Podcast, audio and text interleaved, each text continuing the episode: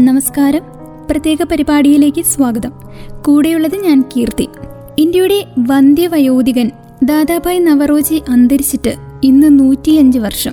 അദ്ദേഹത്തിന്റെ സ്മരണാർത്ഥം റേഡിയോ മംഗളം അവതരിപ്പിക്കുന്ന ഇന്ത്യയിലെ വന്ധ്യവയോധികൻ എന്ന പ്രത്യേക പരിപാടിയിലേക്ക് എല്ലാ പ്രിയ ശ്രോതാക്കളെയും ഒരിക്കൽ കൂടി സ്വാഗതം ചെയ്യുന്നു. ആയിരത്തി എണ്ണൂറ്റി ഇരുപത്തി അഞ്ച് സെപ്റ്റംബർ നാലിന് ഒരു നേതാവ് ജനിച്ചു. ദാദാഭായ് നവറോജി. ദേശസ്നേഹികളായ എല്ലാവർക്കും ദാദായും ഭായുമായിരുന്നു നവറോജി. ഇന്ത്യൻ സ്വാതന്ത്ര്യ പ്രസ്ഥാനത്തിന്റെ ഭാഗമായി സ്വരാജ് എന്ന പദം ആദ്യമായി പ്രയോഗിച്ചത് നവറാജിയാണ് സ്വരാജാണ് നമ്മുടെ ലക്ഷ്യം. സ്വയം ഭരണമാണ് നമ്മുടെ ആവശ്യം എന്ന പ്രഖ്യാപനമാണ് നവറോജി നടത്തിയത്. സ്വരാജ് എന്നാൽ സ്വയം ഭരണം അല്ലെങ്കിൽ സ്വന്തം ഗവൺമെന്റ്. ഗാന്ധിയുടെയും മഹിർഷി ദയാനന്ദ് സരസ്വതിയുടെയും ഹോം റൂളിന് സമാനമായാണ് സ്വരാജ് എന്ന പദം ഉപയോഗിച്ചിരുന്നത്. ഗാന്ധിജിയുടെ അഭിപ്രായത്തിൽ വിദേശ ശക്തികളിൽ നിന്നുമുള്ള ഇന്ത്യൻ സ്വാതന്ത്ര്യമായിരുന്നു സ്വരാജ്. ആയിരത്തി തൊള്ളായിരത്തി ആറിൽ കൊൽക്കത്തയിൽ നടന്ന ഇന്ത്യൻ നാഷണൽ കോൺഗ്രസിന്റെ സമ്മേളനത്തിൽ വെച്ച് സ്വരാജ് ആണ് ഇന്ത്യൻ ജനതയുടെ ലക്ഷ്യമെന്ന് ആ സമ്മേളനത്തിന്റെ അധ്യക്ഷൻ ദാദാഭായ് നവറോജി പ്രഖ്യാപിച്ചു. സ്വരാജ് പ്രാധാന്യം കൊടുത്തത് ഭരണത്തിലായിരുന്നു. അധികാരക്രമം മാത്രമായിരുന്നില്ല. ജനങ്ങളുടെ സ്വയം ഭരണം കൊണ്ട് സാമൂഹിക പരിഷ്കരണമായിരുന്നു സ്വരാജ് ആഗ്രഹിച്ചത്. രാഷ്ട്രീയപരമായ അധികാര കേന്ദ്രീകരണത്തിലായിരുന്നു സ്വരാജ് ശ്രദ്ധ പുലർത്തിയിരുന്നത്. ഇത് ബ്രിട്ടൻ തുടർന്നു കൊണ്ടുവന്നിരുന്ന രാഷ്ട്രീയ സാമൂഹിക നിയമങ്ങൾക്ക് വിരുദ്ധമായിരുന്നു. ഗാന്ധിജിയുടെ കാഴ്ചപ്പാടിൽ സ്വരാജ് എന്നാൽ ഇന്ത്യ പൂർണമായും ബ്രിട്ടീഷ് രാഷ്ട്രീയ സാമൂഹിക വിദ്യാഭ്യാസ പട്ടാള നിയമ അധികാര സംവിധാനങ്ങളിൽ നിന്നും മാറി നിൽക്കുക എന്നതാണ്. എസ് സത്യമൂർത്തി ചിത്തരഞ്ജൻ ദാസ് മോത്തിലാൽ നെഹ്റു എന്നിവർ വ്യത്യാസമുള്ള സ്വരാജ് വാദികളായിരുന്നു ഇവരായിരുന്നു പാർലമെന്ററി ജനാധിപത്യ സംവിധാനത്തിന് ഇന്ത്യയിൽ തുടക്കം കുറിച്ചത്. ഇന്ത്യൻ നാഷണൽ കോൺഗ്രസിന് വീര്യം പകർന്നത് ഗാന്ധിജിക്ക് ഗുരുതുലനായിരുന്ന നവറോജിയായിരുന്നു.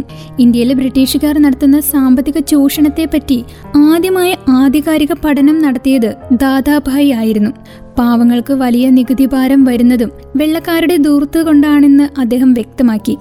ഇന്ത്യൻ നാഷണൽ കോൺഗ്രസിന്റെ പ്രഥമ സമ്മേളനത്തിന്റെ അണിയറ ശില്പികളിൽ ഒരാളും രണ്ടാം സമ്മേളനത്തിന്റെ അധ്യക്ഷനാവുകയും ചെയ്തു. ആയിരത്തി എണ്ണൂറ്റി എൺപത്തി അഞ്ചിൽ ബ്രിട്ടീഷ് ഭരണകാലത്ത് Allan Octavian Hume Dadabhai Naoroji Dinshaw Edulji എന്നിവർ ചേർത്തതാണ് ഇത് രൂപീകരിച്ചത്. പത്തൊൻപതാം നൂറ്റാണ്ടിന്റെ അവസാനത്തിലും ഇരുപതാം നൂറ്റാണ്ടിന്റെ മധ്യത്തിലും ഇന്ത്യൻ സ്വാതന്ത്ര്യ സമരത്തിലും കേന്ദ്ര ബിന്ദുവായിരുന്ന കോൺഗ്രസ് ഒന്ന് പോയിന്റ് അഞ്ച് കോടി സജീവ അംഗങ്ങളും ഏഴ് കോടി സമര സേനാനികളുമായി അന്നത്തെ ഇന്ത്യയിലെ ബ്രിട്ടീഷ് കോളനി ഭരണത്തിനെതിരെ സമരം നയിച്ചു.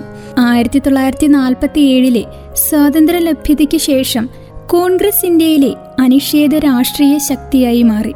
അതിൽ പ്രധാനപ്പെട്ട പങ്ക് വഹിച്ചിരുന്നത് ഇന്ത്യയുടെ ഈ വന്ധ്യവയോധികൻ തന്നെയാണ്. ആയിരത്തി എണ്ണൂറ്റി തൊണ്ണൂറ്റി അഞ്ചിൽ ബ്രിട്ടീഷ് ഗവൺമെന്റ് അദ്ദേഹത്തിന് സർ സ്ഥാനം നൽകുവാൻ തീരുമാനിച്ചെങ്കിലും ദാദ അത് നിരസിക്കുകയാണ് ഉണ്ടായത്.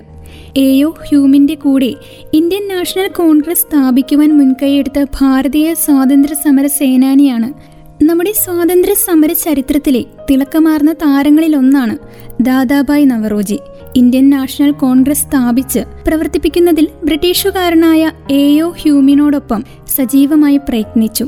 സ്വരാജിന്റെ ജന്മാവകാശമാണ് ഞാനത് നേടും എന്ന ബാലഗംഗാധര തിലകിന്റെ വാക്കുകൾ ഏറെ പ്രശസ്തമെങ്കിലും ഇന്ത്യയ്ക്ക് സ്വരാജ് വേണമെന്ന് ആദ്യമായി ആവശ്യപ്പെട്ടത് ഈ ഗ്രാൻഡ് ഓൾഡ് മാൻ ഓഫ് ഇന്ത്യയാണ്. മുംബൈയിൽ ശാന്തമായി കോളേജ് അധ്യാപക ജോലി ചെയ്ത് കഴിയാമായിരുന്ന നവറോജി ക്ലേശം നിറഞ്ഞ ജീവിതപാത തിരഞ്ഞെടുത്ത് ബ്രിട്ടനിലേക്ക് പോയി.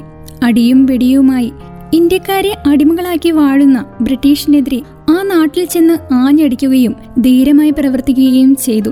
ഇതിന്റെ ഭാഗമായി ഇന്ത്യൻ നാഷണൽ കോൺഗ്രസിന്റെ മുന്നോടിയെന്ന് കരുതാവുന്ന ഈസ്റ്റ് ഇന്ത്യ അസോസിയേഷൻ ആയിരത്തി എണ്ണൂറ്റി അറുപത്തി ഏഴിൽ രൂപവൽക്കരിച്ചു ആയിരത്തി എണ്ണൂറ്റി തൊണ്ണൂറ്റി രണ്ടിൽ ബ്രിട്ടീഷ് കോമൺ സഭയിലേക്ക് തിരഞ്ഞെടുക്കപ്പെട്ടു. ബ്രിട്ടീഷ് പാർലമെന്റിൽ അംഗമായ ആദ്യ ഇന്ത്യക്കാരൻ. ബ്രിട്ടീഷ് ഇന്ത്യയെ ചൂഷണം ചെയ്യുന്നതിന്റെ വിശദാംശങ്ങൾ കണക്കുകൾ സഹിതം എഴുതി ചേർത്ത poverty and un British rule in India എന്ന ഗ്രന്ഥം സാമ്രാജ്യത്വത്തെ ഞെട്ടിച്ചു.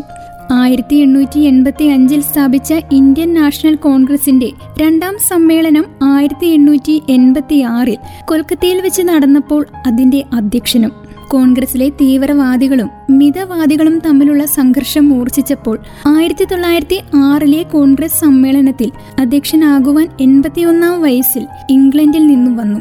ഇരുവിഭാഗങ്ങളെയും സ്വാതന്ത്ര്യപ്പെടുത്തി അച്ഛനില്ലാത്ത ദരിദ്ര ബാലൻ വളർന്ന് ദേശീയ സ്വാതന്ത്ര്യ സമ്പാദനത്തിൽ ധീരമായി പങ്കെടുത്ത് വിജയിച്ചത് ചരിത്രം മാത്രം.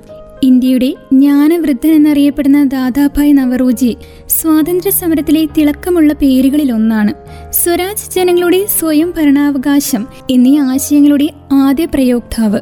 ദാദാഭായ് നവറോജി പലതവണ കോൺഗ്രസിന്റെ അധ്യക്ഷ സ്ഥാനവും വഹിച്ചിട്ടുണ്ട്. ഇന്ത്യയെ ഇന്ത്യക്കാർ തന്നെ ഭരിക്കണമെന്ന് ആദ്യമായി പ്രഖ്യാപിച്ചത് നവറോജിയായിരുന്നു. അമ്മയാണ് ദാദാഭായ് നവറോജിയെ വളർത്തിയത്. സ്ത്രീ വിദ്യാഭ്യാസത്തിനു വേണ്ടി വാദിച്ച നവറൂജി മുംബൈയിൽ പെൺകുട്ടികൾക്കുള്ള ആദ്യ സ്കൂളിന്റെ സ്ഥാപനത്തിൽ മുഖ്യ പങ്ക് വഹിച്ചു. ബ്രിട്ടീഷ് പാർലമെന്റിൽ അംഗമായിരുന്ന ആദ്യ ഭാരതീയനാണ് അദ്ദേഹം. ബ്രിട്ടീഷ് പാർലമെന്റിലേക്ക് മത്സരിച്ച് ജയിച്ച ആദ്യ ഏഷ്യക്കാരനും ഇന്ത്യയിലെ സമ്പത്ത് ബ്രിട്ടൻ ചോർത്തിയെടുക്കുന്നതിനെക്കുറിച്ച് വിവരിച്ചുകൊണ്ട് എഴുതിയ poverty and un British rule in India എന്ന കൃതി ഏറെ പ്രശസ്തമാണ്. സ്വരാജിന്റെ ജന്മാവകാശമാണ് ഞാനത് നേടും. എന്ന ബാലഗംഗാധര തിലകിന്റെ വാക്കുകൾ ഏറെ പ്രശസ്തമെങ്കിലും ഇന്ത്യയ്ക്ക് സ്വരാജ് വേണമെന്ന് ആദ്യമായി ആവശ്യപ്പെട്ടതും ദാദാഭായ് ആയിരുന്നു.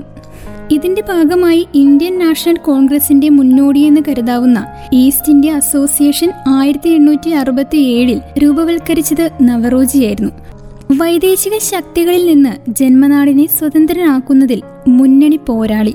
സ്വന്തം അഭിപ്രായങ്ങൾ വെട്ടിത്തുറന്നു പറയുകയും എടുത്ത ഓരോ തീരുമാനങ്ങളിൽ നിന്നും വ്യതിചലിക്കാത്ത സ്വഭാവമായിരുന്നു അദ്ദേഹത്തിന്റെത്.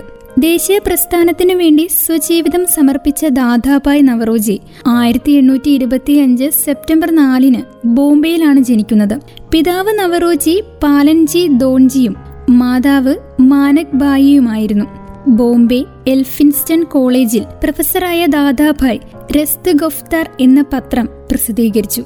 ആയിരത്തി എണ്ണൂറ്റി അൻപത്തി അഞ്ചിൽ പ്രൊഫസർ പദവി ഉപേക്ഷിച്ച് അദ്ദേഹം ഇംഗ്ലണ്ടിലെത്തി. ആയിരത്തി എണ്ണൂറ്റി അറുപത്തി ആറിൽ അദ്ദേഹം ലണ്ടനിൽ ഈസ്റ്റ് ഇന്ത്യ അസോസിയേഷൻ രൂപവൽക്കരിച്ചു. ഇന്ത്യയുടെ പ്രശ്നങ്ങൾ ചർച്ച ചെയ്യുകയും ഇന്ത്യൻ കാര്യങ്ങളിൽ ബ്രിട്ടനിലെ പൊതുജനാഭിപ്രായം അനുകൂലമാക്കുവാൻ സ്വാധീനം ചെലുത്തുകയുമായിരുന്നു ഈ അസോസിയേഷന്റെ ലക്ഷ്യം. അസോസിയേഷന്റെ ശാഖകൾ പ്രമുഖ ഇന്ത്യൻ നഗരങ്ങളിൽ സ്ഥാപിച്ചു. ഇന്ത്യയിലെ ഒന്നാമത്തെ സാമ്പത്തിക ശാസ്ത്ര ചിന്തകനായിരുന്നു ദാദാബായ് ഇന്ത്യയുടെ ദാരിദ്ര്യത്തിന്റെ അടിസ്ഥാന കാരണം ബ്രിട്ടന്റെ ചൂഷണവും അതിന്റെ ഫലമായുണ്ടായ സാമ്പത്തിക ചോർച്ചയുമാണെന്ന് അദ്ദേഹം നിരീക്ഷിച്ചു. അനന്തവും ദിനംപ്രതി വർദ്ധിച്ചു വരുന്നതുമായ വിദേശ ആക്രമണമാണ് ബ്രിട്ടീഷ് ഭരണമെന്ന് മനസ്സിലാക്കിയ നവറോജി ബ്രിട്ടീഷ് ഭരണം അത്യന്തികമായി ഇന്ത്യയെ നശിപ്പിക്കുമെന്നും കണ്ടെത്തി. ബ്രിട്ടീഷ് ഭരണം ഇന്ത്യയുടെ ജീവനും സ്വത്തിനും സംഭരണം നൽകുന്നതും നിയമവാഴ്ച ഉറപ്പാക്കുന്നതുമാണെന്ന വാദഗതികളെ നിരാകരിച്ചുകൊണ്ട് ദാദാഭായ് സമർത്ഥിച്ചു. ദശലക്ഷക്കണക്കിന് ഇന്ത്യക്കാർക്ക് ജീവിതമെന്നത് അരപ്പട്ടിണിയോ മുഴുപട്ടിണിയോ ക്ഷാമമോ രോഗങ്ങളോ ആയി തീർന്നിരിക്കുന്നു ജീവനും സ്വത്തിനും സംരക്ഷണം ലഭിക്കുന്നത് ബ്രിട്ടനാണ്. ബ്രിട്ടന്റെ നിയമവാഴ്ചയെ വിമർശിച്ചുകൊണ്ട് ആ ദേശസ്നേഹി ഇപ്രകാരം പ്രതികരിച്ചു. ഇന്ത്യയിലെ ഗവൺമെന്റ് ചെലവുകളെക്കുറിച്ച് അന്വേഷിക്കുവാൻ ബ്രിട്ടൻ നിയമിച്ച റോയൽ കമ്മിറ്റിയിലെ അംഗമായിരുന്നു നവറോജി. ഇന്ത്യൻ നാഷണൽ കോൺഗ്രസിന്റെ ആദ്യ സമ്മേളനത്തിന്റെ സംഘാടകരിൽ ഒരാളായ നവറോജി മൂന്ന് പ്രാവശ്യം ഇന്ത്യൻ നാഷണൽ കോൺഗ്രസിന്റെ പ്രസിഡന്റായി. തന്റെ poverty and un British in India എന്ന പുസ്തകത്തിലൂടെ അദ്ദേഹം ബ്രിട്ടീഷ് സാമ്പത്തിക ചൂഷണം സംബന്ധിച്ച ചോർച്ച സിദ്ധാന്തം ചർച്ച ചെയ്തു. ആയിരത്തി തൊള്ളായിരത്തി പതിനാറിൽ ബോംബെ സർവകലാശാല ഓണററി ഡോക്ടർ ബിരുദം നൽകി ഈ ദേശസ്നേഹി ആദരിച്ചു.